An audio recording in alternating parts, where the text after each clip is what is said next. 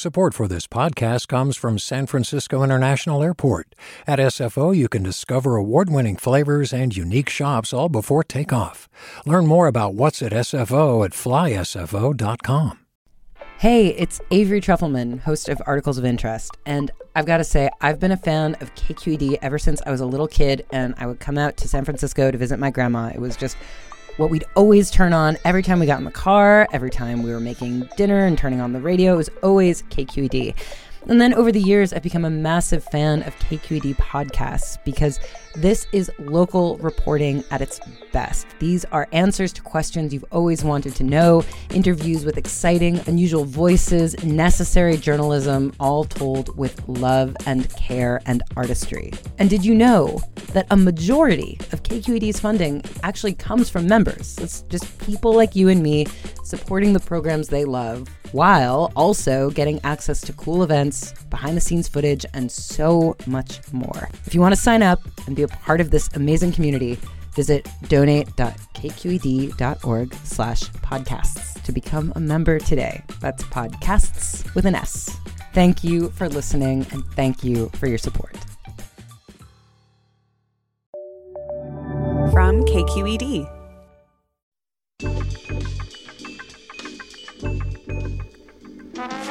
Hey there, everybody. It is that time again for Political Breakdown from KQED Public Radio. I'm Scott Shafer, back this week after a few weeks far, far away from U.S. politics on the other side of the world. Yeah, so nice of you to come back to us. I was am tempted not to, but I'm here. Well, we missed you. I'm Marisa Lagos. This week on The Breakdown, as Democrats debate the right message to win over voters and defeat Donald Trump next year, we're going to be joined by a woman who spends a lot of time shaping political messages on issues ranging from abortion to climate change, gun control, criminal justice reform. That's right. Uh, Anat Shenker Osorio isn't a household name. She might be after our show. We'll see. But she's very well tuned into why Democrats' messages often fall flat with voters and we're delighted to have her here. But first, Ms. Lagos, uh, remember when August was the slow month in Vaguely, politics? vaguely. Uh, not so much anymore. Yeah, no more No. dog days of summer.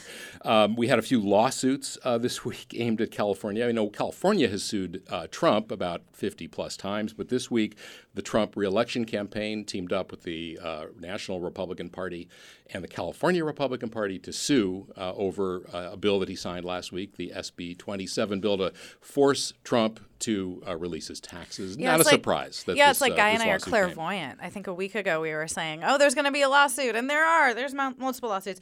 I mean, no surprise. I do think that it will be fascinating to see kind of how this plays out in court.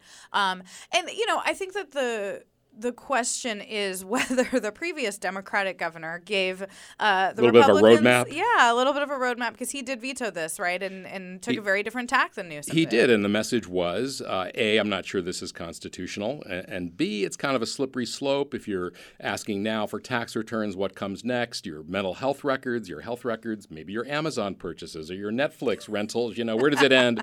and, you know, these there's also sort of unintended consequences sometimes on these sorts of, well, on anything really, but, you know, Tom Steyer hasn't released his taxes. uh, Well, as neither have a neither lot of did Jerry. Brown. Neither did Yeah. a lot of Democrats. So I think that that's going to be kind of interesting to see how um, the candidates individually respond if this is upheld. I mean, we'll see. But Probably will be on a fast track, I would guess. I think they, if- I mean, it has to be right. Well, it's, it's yeah. a constitutional question, and they got to resolve it by By the time they December, start really. printing ballots. Yeah, Yeah, which is not far away. Yeah, I mean, the other thing this week we did hear from Newsom. Um, here at KQED, he talked to Saul Gonzalez, our new California report correspondent, about white nationalism and this debate we're having in this nation right now in the wake of yet more horrific shootings. Um, the Gilroy shooting, of course, and the one in El Paso considered domestic terrorist incidents. Um, and being investigated by the FBI as such. yeah, and I think you know Newsom told Saul this week that he really sees white nationalism and this rise of these domestic terrorists as one of the biggest safety issues facing California, which I think it comes to us as a surprise to some people. And he talked about the fact that one of his first briefings at the Office of Emergency Services was not about earthquakes or Wildfires. wildfires or those things that we might expect, but this very issue. And I think that speaks to how even though there's this political debate over how serious it is within law enforcement circles, they th- there's no debate happening. Exactly. And, you know, we think of California as being so blue, uh, but there are a lot of red parts of California. And when you look at the map of where some of these groups are, a lot of them are actually not that far from the Bay Area. Mm-mm. You know, so it is something that is definitely on the radar of law enforcement. Uh, and sadly, um, you know, what happened in Gilroy, uh, just a reminder that it can happen anytime, any place. We'll see whether or not there's you know, we keep wondering, is this the tipping point, you know, where perhaps gun control well, Mitch McConnell did say today that he's going to think about considering gun control legislation. Yeah, so. down down the road, perhaps.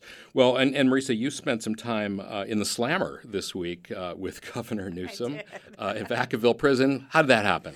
Uh, I got a call from the governor's office asking if I could come down and, um, uh, you know, with him on this tour he was doing of Solano uh, State Prison. This is, as you said, out in Vacaville. Um, really to look at both um, just sort of the prison in general, but in specific this Delancey Street Foundation, which is a really well-known entity in San Francisco, help helps formerly homeless, drug addicted, um, people with criminal past really get on their feet. And they've been running a really fascinating program in the prison that's been um, so far in, in, four years very successful. So yeah, I got a chance to to to see that tour with Newsom and to kind of see the questions he's asking um, of you know folks at the prison and the inmates themselves. Um, talked a little bit about what he says is really the hardest thing about being governor, which is these parole decisions that come fast and furious every week. And um, so, yeah, more to come tomorrow uh, on on our air on that. On and then I'll be reporting this out, and I'm hoping to potentially do some more of those visits and really get a sense of what you know what he's hearing on the ground as he looks at not just the criminal justice reforms you and I have both covered, which are affecting sort of prospective inmates in terms of shorter sentences. But what are they going to do about the 127,000 inmates in our still overcrowded prison? And I'm always, uh, I guess, impressed and surprised when you go into a prison just how carefully the inmates are following the news. Oh my gosh. Uh, of course, they have a lot of time to do that, but they really pay attention to ballot measures and changes that are being debated in the legislature. I'm sure they know all about bail reform. And I think you mentioned that one of the inmates even thanked uh, former Governor Jerry Brown yeah. for some of the things he had done. Yeah, no, they called that out. Um, thanks, obviously, Governor Newsom for uh, he got a standing ovation for his death penalty uh, decision to suspend those in California. So yeah, definitely, um, they are very aware not just of the policy but of who is pushing them. And um, I think it'll be interesting to see how this governor tackles something that you know I think Brown tried to get his arms around as well. All right. Well, we're going to take a short break, and when we come back, we'll be joined by message maven Anat Shenker Osorio. You're listening to Political Breakdown from KQED Public Radio.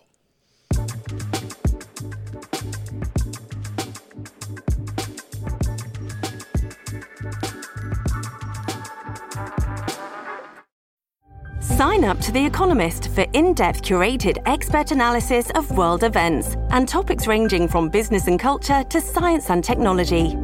You'll get the weekly digital edition, online only articles, curated newsletters on politics, the markets, science, culture, and China, and full access to The Economist Podcast Plus.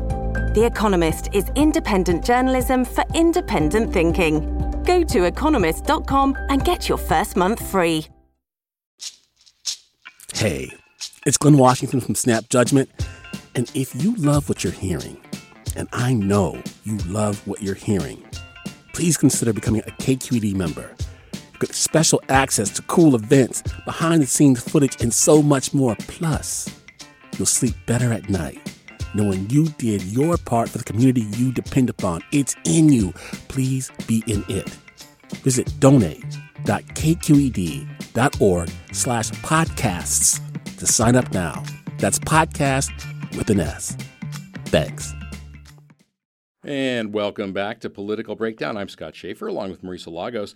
And our guest this week is someone who studies political messaging and helps Democrats in particular shape the pitch to voters on a wide range of issues. Anat Shenker Osorio, welcome to Political Breakdown. Thank you so much for having me. You bet. Well, we want to get into your background and how you got into it because you have a very interesting background. I want to ask you about your stand up comedy days, for example.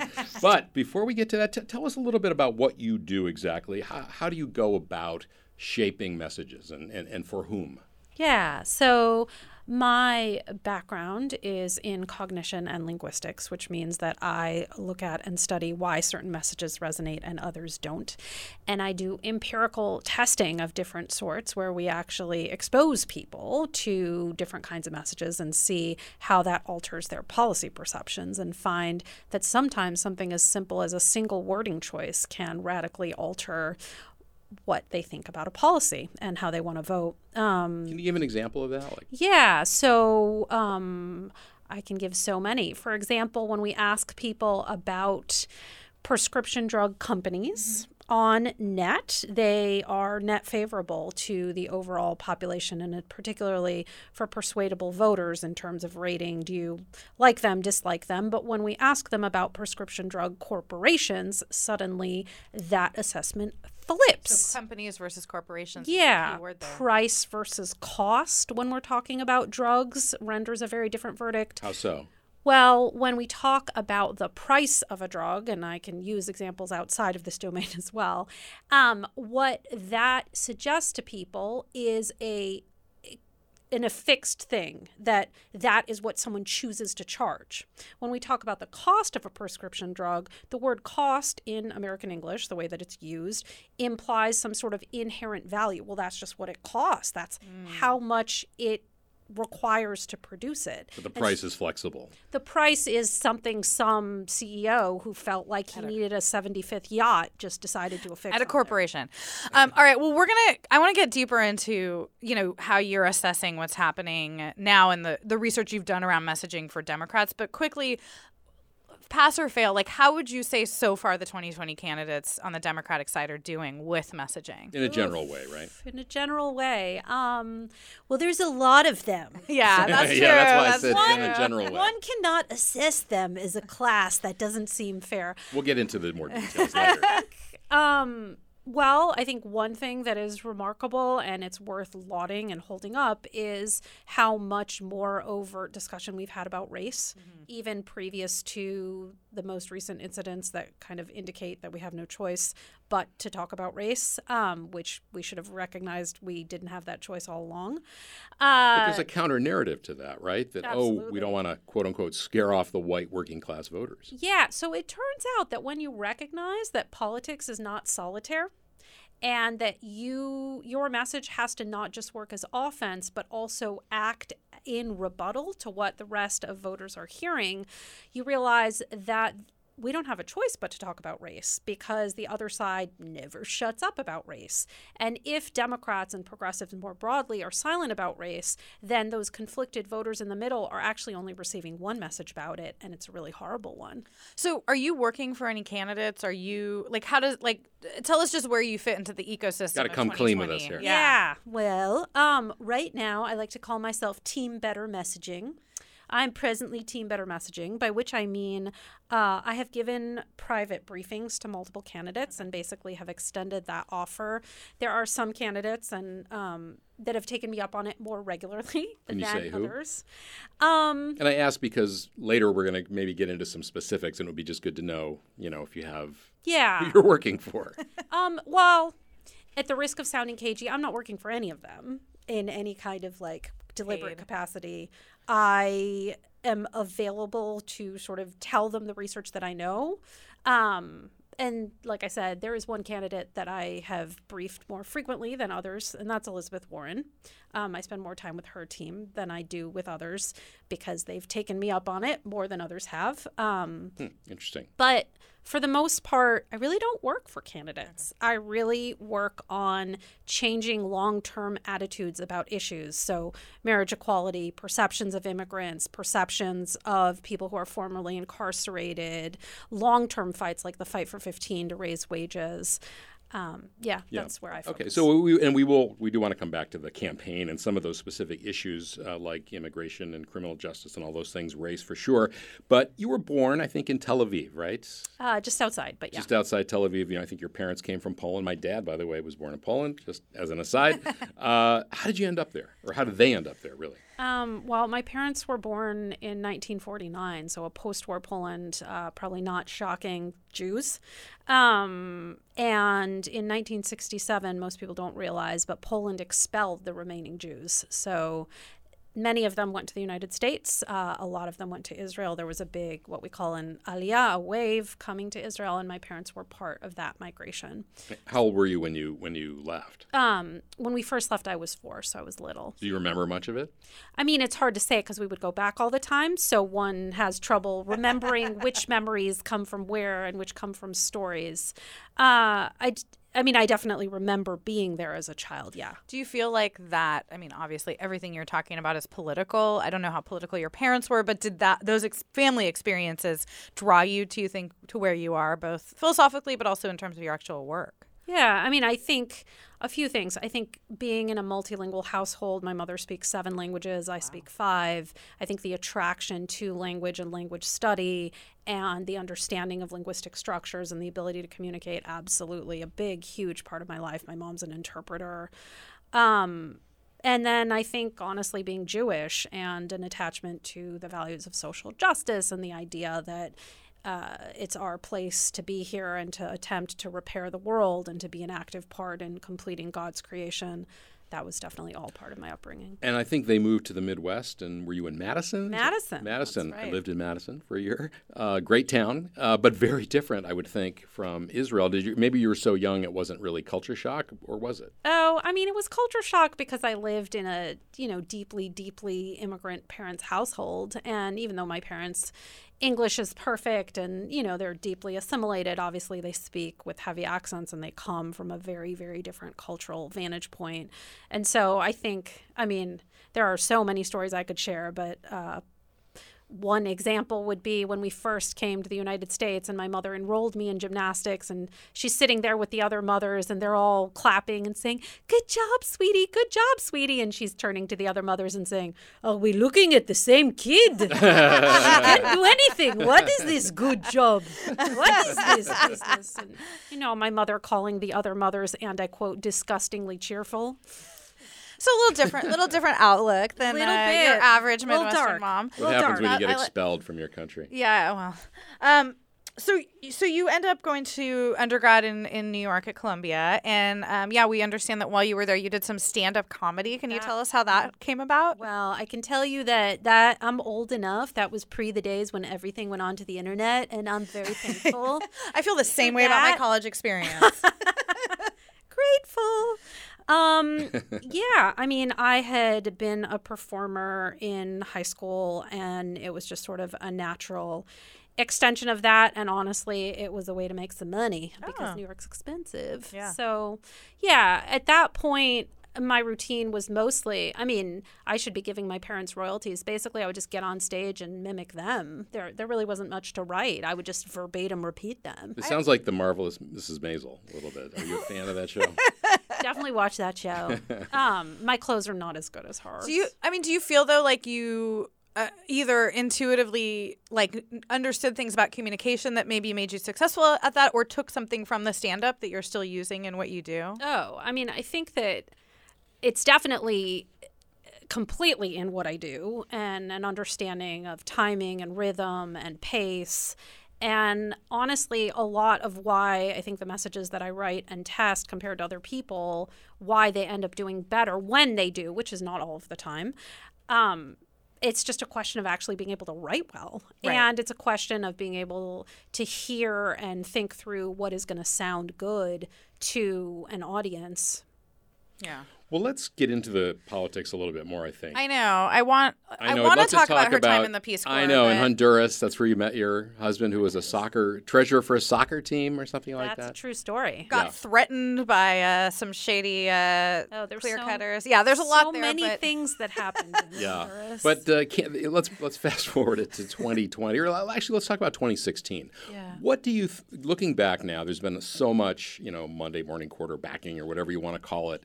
Um, what do you? What's your takeaway from the 2016 election and Hillary Clinton's loss to uh, to Donald Trump?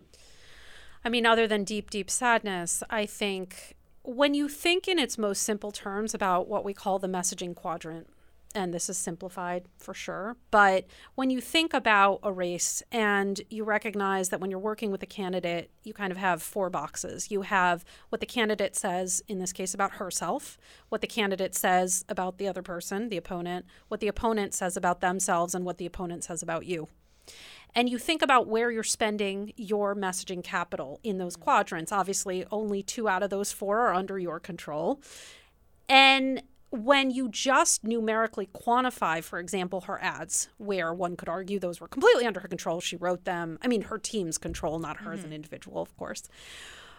something like 80% plus of her ads were actually about Donald Trump. And so, among the many things that I could say about the 2016 election, I think the most salient one to me is that when she had the mic, she made the story about him. Mm. And when you have an issue not merely of persuasion, but of activation, which in the United States context, we have an issue of activation because we have a voter population that is hard to turn out, you have to give people a reason to vote for you, not merely a reason to revile your opposition. And do you think that that is on both sides uh, because one of the things we hear is like this narrative that Democrats win on hope, Republicans win on fear, or conversely, this whole question of whether Democrats should focus on winning back voters that went for Obama then Trump versus turning out new voters who maybe haven't come out in, in the past. I mean, how do you square all that? yeah, I mean, I have so many answers to that. The first one is that at a fundamental level, when you look at how Democrats versus Republicans do message testing, there's actually a mathematical difference. And it's something that I discovered in 2011 when I was doing an investigation with a whole team of folks into immigrant rights messaging. And basically, that distinction is that, as Frank Luntz once said, and I quote, I dial for the red meat. In other words, looking for a message that deeply engages his base because he understands that if your words don't spread, they don't work. And if the base won't repeat them, by definition, the message isn't persuasive because nobody hears it. Mm. In contrast, it is commonplace for Democratic pollsters to be on the phone with their candidate and say things like, it even tests well with the opposition they're looking for a milquetoast message. They score messages based upon what gets the highest overall score in the sample, irrespective of who the people are in the sample. That's not how I work. So you're saying it doesn't matter, or maybe it's you should be looking to upset the opposition. Donald Trump certainly does. Listen, if you want to touch a nerve, you're going to have to touch a nerve. And so when I test for messages, what I'm looking for is first and foremost, it engages the base and moves them from agreement where they already are to want to repeat and to want to act. Number two, it persuades the middle and it actually alienates some segment of the opposition because that's how you know your message isn't merely persuasive, it's actually progressive. In case you're just joining us, you're listening to Political Breakdown. I'm Scott Shafer along with Marisa Lagos, and we're talking to political messaging consultant Anat Shenker Osorio. She's the founder and principal of ASO Communications. And I think you wanted to jump in with a question. Yeah, well, I guess I'm just like at, like talking about then what what you're talking about in terms of the difference between Republicans and Democrats. I mean, is there a danger or like what is there a pushback you hear from Democrats in sort of my entire life is a pushback. and why is that? I mean, why especially given what's happened over the last few years where, you know, things to a lot of people seem very upside down from where they thought they would be. Um, like what is what is it that they're fearful of? Yeah. Well, I mean, part of it if we're being very brutally honest is that a lot of Democrats, not all, but many, are financed in the same terrible places as Republicans. So, in reality, if I or someone else is pushing them to a truly progressive message, a message that is about environmental stewardship, a message that is about racial justice, a message that is about decarceration and taking back and wresting control from these corporations and this 1% that have basically sucked us all dry, they don't necessarily support that. So, one issue is if you're trying to push people into a progressive message and they're not deeply progressive, that's a problem.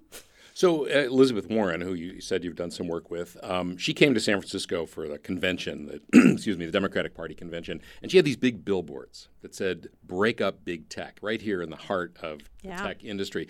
That's engage that, the base, persuade yeah. the middle, alienate so the opposition. That's exactly what you're talking about.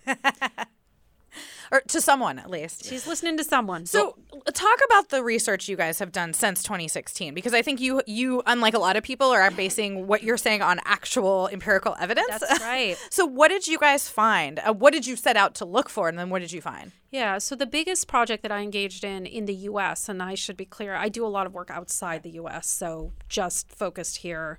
Um, was um, a project that we call the race class narrative. And that project was undertaken with a person named Ian Haney Lopez, who's a Berkeley law professor and wrote Dog Whistle Politics.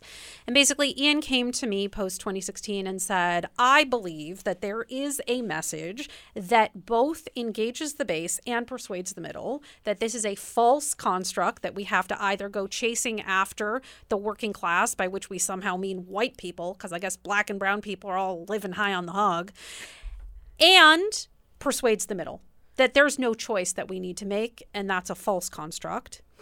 And that that message is one of narrating the dog whistle of exposing the fact that racial speech that scapegoating of people based upon what we look like where we come from is a tactic and a technique of the right wing in order to divide us from each other based upon our race and place of origin and whatever they pick topic of the day so that we will look the other way and not join together. Essentially, it is a point your finger at the bad guy, not the brown guy message. And indeed, what we found through empirical testing, through a year of both national experiments and deeper dives in four states, including our own here in California, is that a race class message, a message that speaks overtly about race, that is not quiet about it, outperforms a colorblind economic populist message, not just with our base, but with the middle. And give a, an example of what what a, what kind of message you're what a race class narrative message sounds like. So it sounds more or less like no matter our differences, most of us want pretty similar things. Or whether we're white, black, or brown, most of us work hard for our families. So it begins in a shared value that names race. But today, a wealthy few and the politicians they pay for divide us from each other based upon what we look like and where we come from. So we won't join together to demand the very basic things that working people need, no matter what our color. It's kind of like a positive and negative message, right? Like it's it's like you're hitting both sides. I'm curious. I know you said that that did um, work with both the base, the Democratic base, and what you call persuadables, what we might call swing voters in the media. But I noticed in some of the research we read that it wasn't as successful with the persuadables. Is that fair? Like, like what are the margins here? Is, is this like it's not going to convince everybody, right? Oh, absolutely not. So, what we're measuring for is, like I said, that base activation, that it both gets the agreement, the desire to repeat, and then also the desire to mobilize. And with persuadables, what we're looking to do is outperform the opposition message, which is a dog whistle. Let us not kid ourselves. Because one of the things, one of the ancillary things that we saw in the testing that was really eye opening was that anytime we did what we call a forced choice question, which is you present two propositions and you say which of the following more closely represents your view, and you do an opposition one and you do a progressive one. Anytime the opposing one had a dog whistle in it, a culture of people expecting everyone handed to them, which is the OG dog whistle. Everybody knows that a culture of people means Swedish backpackers, right? or, you know, illegal immigrants or Sharia law or our way of life, you know, whatever the dog whistle is. If it was a dog whistle on their side and a colorblind message on our side, in the conservative parts of our national sample, they won. But when it was just a conservative economic argument and a progressive one, no dog whistling, we trounced them. Their economic argument alone doesn't work for them. They have to dog whistle. But in so, presidential politics in particular, it's not just the message, it's the messenger. 100%. And so, how, which of those is more important? I mean, you can give Al Gore, uh, John Kerry, you know, pick somebody, uh, Hillary Clinton, you know, the right message, but if people don't like them, it's a it's a higher higher barrier, right? Yeah. Um, I want to answer that. I just want to say I didn't really answer your question about how it tested. Do I should I go back to that? Or are we good? Yeah, it's okay. Okay, sorry. We're get, yeah, we've got like two minutes. Okay.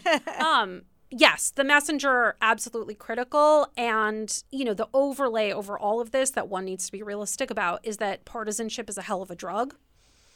And what I mean by that is that when we test messages, things that perform incredibly well, that are both persuasive to 65% of the voting populace and incredibly mobilizing and activating to our 20% base, and we're looking at it and giving it gold stars, as soon as you put the overlay a Democratic candidate says, it completely alters perception. Partisanship is a strong drug, but I work on the outside, right? So I work on what these grassroots and labor, I work a lot with unions, what it is we're saying to bolster a message that the Democrats then need to sweep in and, you know, use for the candidate. Exactly. All right, final question. How does all of what you study help you as a mom? We're going to ask your son later. Yeah, right? well, if if my son's here, I very well can't tell He's you. Just, Are you he just perked up. Excuse me. I'm not going to just like reveal the story. what do we need to know? um, you know what? It is funny. It is so much of what we know works in parenting actually works in messaging, and that is ordering effects. So, a lot of times, what separates a good message from a bad one is that a bad one starts in a problem and a good one starts in an affirmation and does the problem second. All right, I'm going to take that home. Yeah, take it home. Thank you so much for coming in. So much more we could have talked about, but that does it for this edition of Political Breakdown. It's a production of KQED Public Radio. Our producer today is Guy Marzorati, and our engineer is Seal Muller. KQED's team includes Holly Kernan, Ethan Lindsey, and Vinnee Tong. I'm Marisa Lagos. You can fi- follow me on Twitter. I'm at mlagos. And I'm Scott Shafer. You can follow me on Twitter. I'm at Scott Shafer. That is a wrap for this week's Political Breakdown from KQED. We'll see you next time, everybody.